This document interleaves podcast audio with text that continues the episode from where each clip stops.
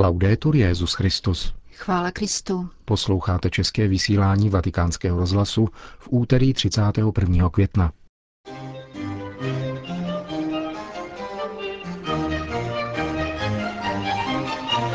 O odvážných ženách kázal papež František při ranímši na dnešní svátek navštívení paní Marie. Maďarská církev a vláda pomáhají blízkovýchodním uprchlíkům přímo na místě.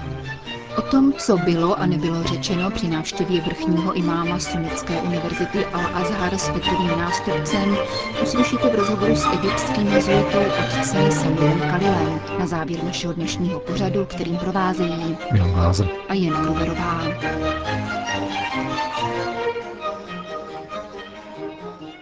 Zprávy vatikánského rozhlasu.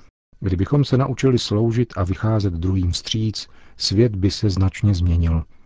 Uvažoval papež František v homílii při raním v kapli domu svaté Marty. Témata služby a setkání byla jádrem papežovy promluvy na dnešní liturgický svátek navštívení Pany Marie, kterým se končí mariánský měsíc květen. Ženská odvaha, schopnost jít vstříc, ruka podávaná ku pomoci a starostlivost. A potom radost, naplňující srdce a dávající životu smysl.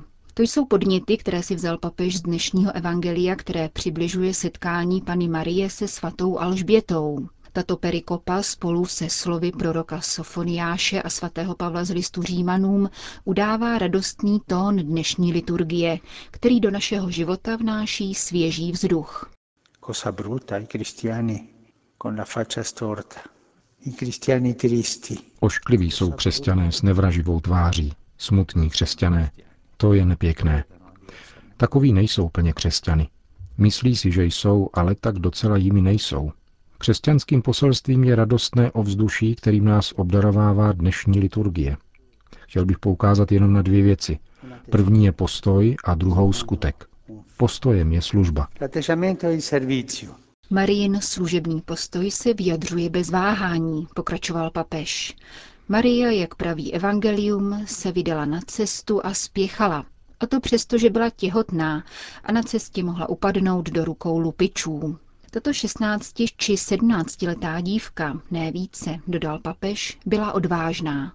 Vstala a bez okolků šla. Coraggio di donna. Eh, le donne coraggiose. To je odvaha ženy. Odvážné ženy, které jsou v církvi, jsou jako Matka Boží. Tyto ženy nesou rodinu, táhnou výchovu dětí, které čelí nejrůznějším protivenstvím a bolestem, pečují o nemocné. Jsou odvážné, stanou a slouží.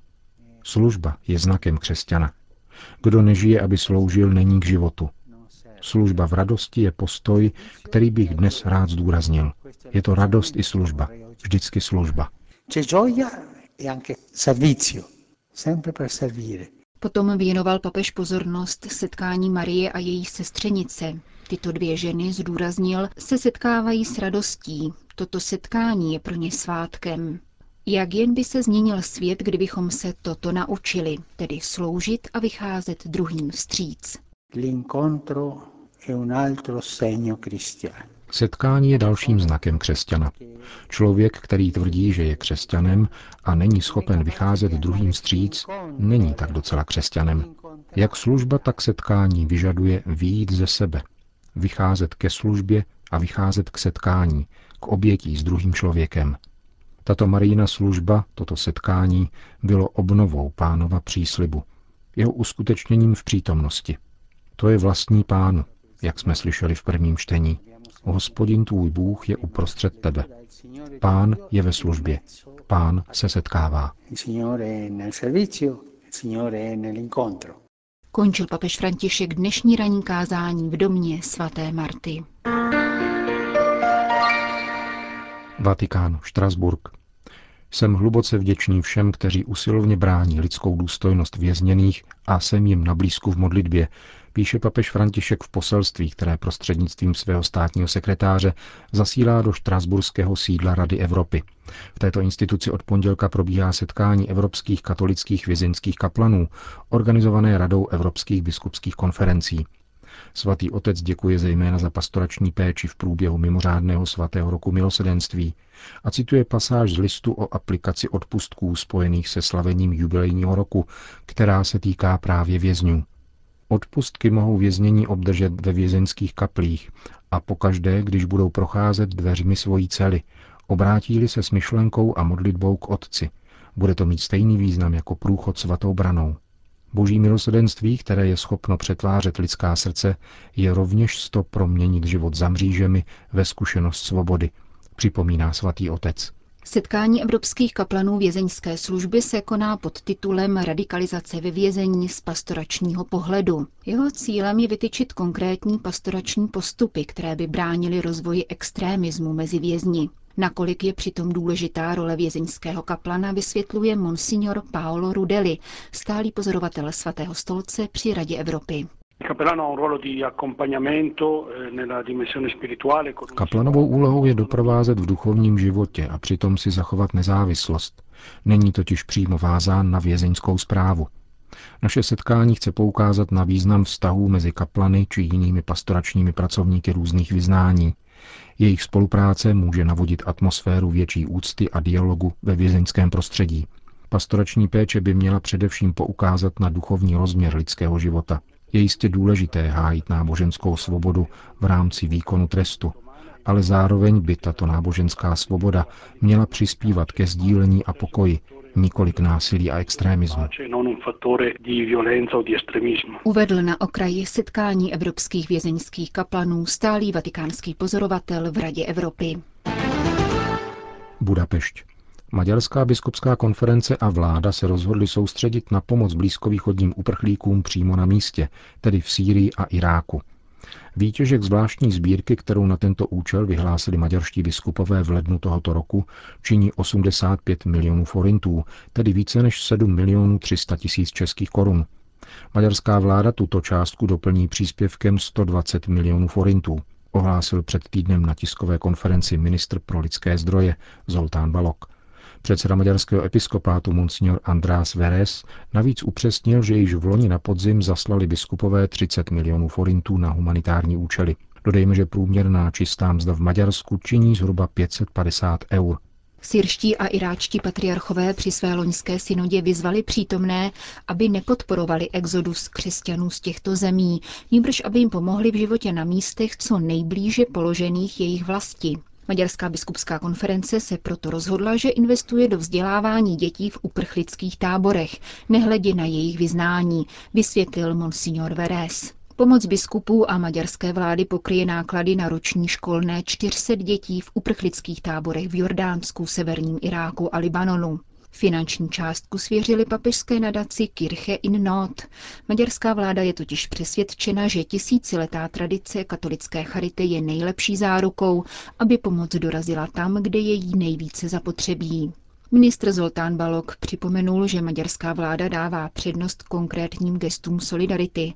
V loni proto investovala 5 milionů euro na vybudování nemocnice v Sýrii a uvolnila dalších 200 milionů forintů na podporu charitativních organizací, které se ujímají uprchlíků na maďarské hranici. Vatikán. Setkání papeže Františka a vrchního imáma z Al-Azhar Ahmada Muhammada al-Tajíba bylo velmi důležité, zejména po nedorozumění, k němuž došlo v roce 2011. Vrací se k nejvýznamnějšímu mezináboženskému setkání posledních dní otec Samir Khalil Samir, učitel islamistiky v Bejrútu a na Papežském východním institutu. Papež Benedikt XVI. tehdy v reakci na strašlivý atentát v koptském kostele v Alexandrii požádal egyptskou vládu o větší ochranu křesťanů a imám Al-Tajib tehdy přerušil jednostranně a bez vysvětlení vztahy s Vatikánem a kardinálem Toránem, připomíná jezuita otec Samir.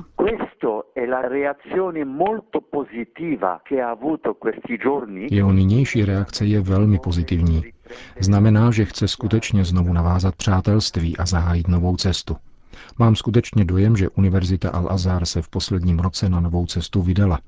Začala organizovat setkání s cílem vystupovat proti islamistickému terorismu, pracovat společně s křesťany, koptský pravoslavný patriarcha se jich účastní.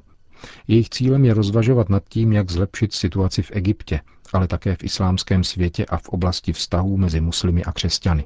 Bylo to tedy skutečně požehnané setkání. Slova, která vyslovil vrchní imám, byla velmi upřímná a krásná. Skutečně nešlo o pouhou formalitu. vycházela z hlouby. V rozhovoru pro vatikánský rozhlas imám Altajíb řekl, že islám nemá s terorismem nic společného, že jde o špatné pochopení islámských textů. Souhlasíte s tímto tvrzením? Tento výrok, upřímně řečeno, není zcela správný.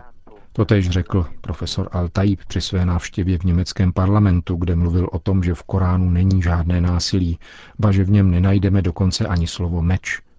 To však není přijatelný argument. Pokud si vezmeme text Koránu tak, jak je, najdeme v něm násilí i odmítání násilí. Před 15 lety jsem napsal drobnou knížku nazvanou Násilí a odmítání násilí v Koránu a v Islámu ve které píšu o tom, že v něm nacházíme obojí a že to nemůžeme a nesmíme zakrývat. Ve chvíli, kdy samozvaný islámský stát zvolil cestu násilí, jde o věc, která není normální. Jde o terorismus, ovšem páchaný bohužel ve jménu islámu. Myslím si tedy, že je nutné uznat tuto možnost interpretace – Práce Univerzity Al-Azhar spočívá právě ve vysvětlování, že ačkoliv v Koránu najdeme násilí a jeho užívání, vztahuje se to výlučně k určitému historickému období a ke specifickým okolnostem.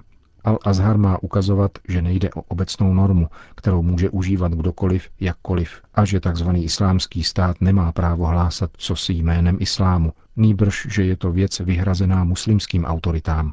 Problém je v tom, že muslimové nemají absolutní autoritu, na rozdíl například od katolické církve, která ji má v osobě svatého otce. Al-Azhar není takovým vůdcem. Je přední autoritou, ale ve skutečnosti nemá konkrétní autoritu nad nikým. Interním problémem islámu je to, že Univerzita Al-Azhar příliš dlouho otálela se stanovením jasných směrnic pro interpretaci Koránu, jak ho číst dnes. Byly sice zavedeny kurzy pro mladé a zpracovány učební texty, které nabízejí konstruktivnější orientaci, Podstatné však je především to, aby se učení imámů, kterých touto univerzitou ročně projde více než tisíc, skutečně zakládalo na pokoji a na nové interpretaci Koránu. Právě toto požadují osvícení, či řekněme otevření muslimové, a jsou jich tisíce. Právě o to jim jde a jednoho dne se tak stane. Nicméně zatím se s tím poněkud otálí.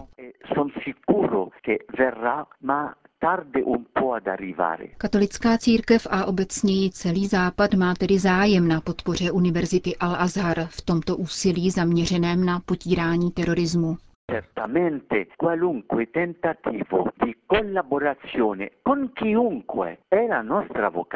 Samozřejmě, jakýkoliv pokus o spolupráci s kýmkoliv je naším posláním. A právě to dělá papež ačkoliv se mi donesly kritiky z různých stran, zejména z krajně pravicových pozic, které zhledávají jeho přístup k boji proti terorismu a násilí příliš měkkým. Avšak jiná evangelní cesta neexistuje. Je třeba získat si přátelství a jako bratři věřící v Boha můžeme muslimům pomoci, nabídnout jim pomocnou ruku. Musíme se pohybovat na lidské rovině.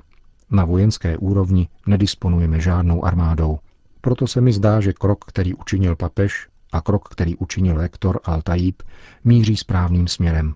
Nyní je třeba podporovat Al-Azhar, aby pokračoval správným směrem a vrátil se k tomu, co už tady bylo v 50. a 60. letech, totiž k otevřené a humanistické interpretaci posvátných textů ze 7. století pro naše 21. století. Uplynulo 14 století a není tedy možné aplikovat je v nezměněné podobě, tak jako my nemůžeme brát doslovně některé texty Starého zákona, které mluví o násilí a válce. K nímž sice vybízí Bůh, avšak v naprosto jiném kontextu. A to je potřeba pochopit. Textu rozumíme v jeho kontextu. Uzavírá pro naše mikrofony otec Samir Kalil Samir.